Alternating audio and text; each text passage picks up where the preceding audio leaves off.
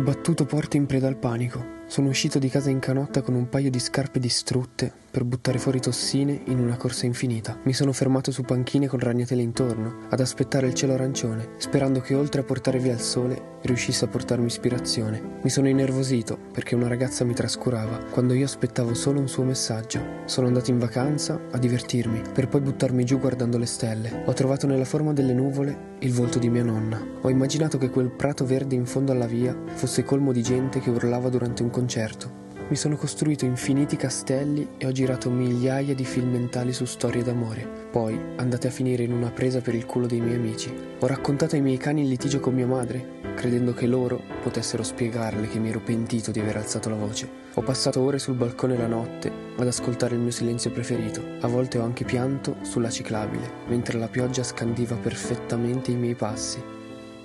Tutto questo per dirvi che a 21 anni ho capito che la sensibilità è una merda, che però può portarti a qualcosa di bello, ed io non riuscirei a farne a meno.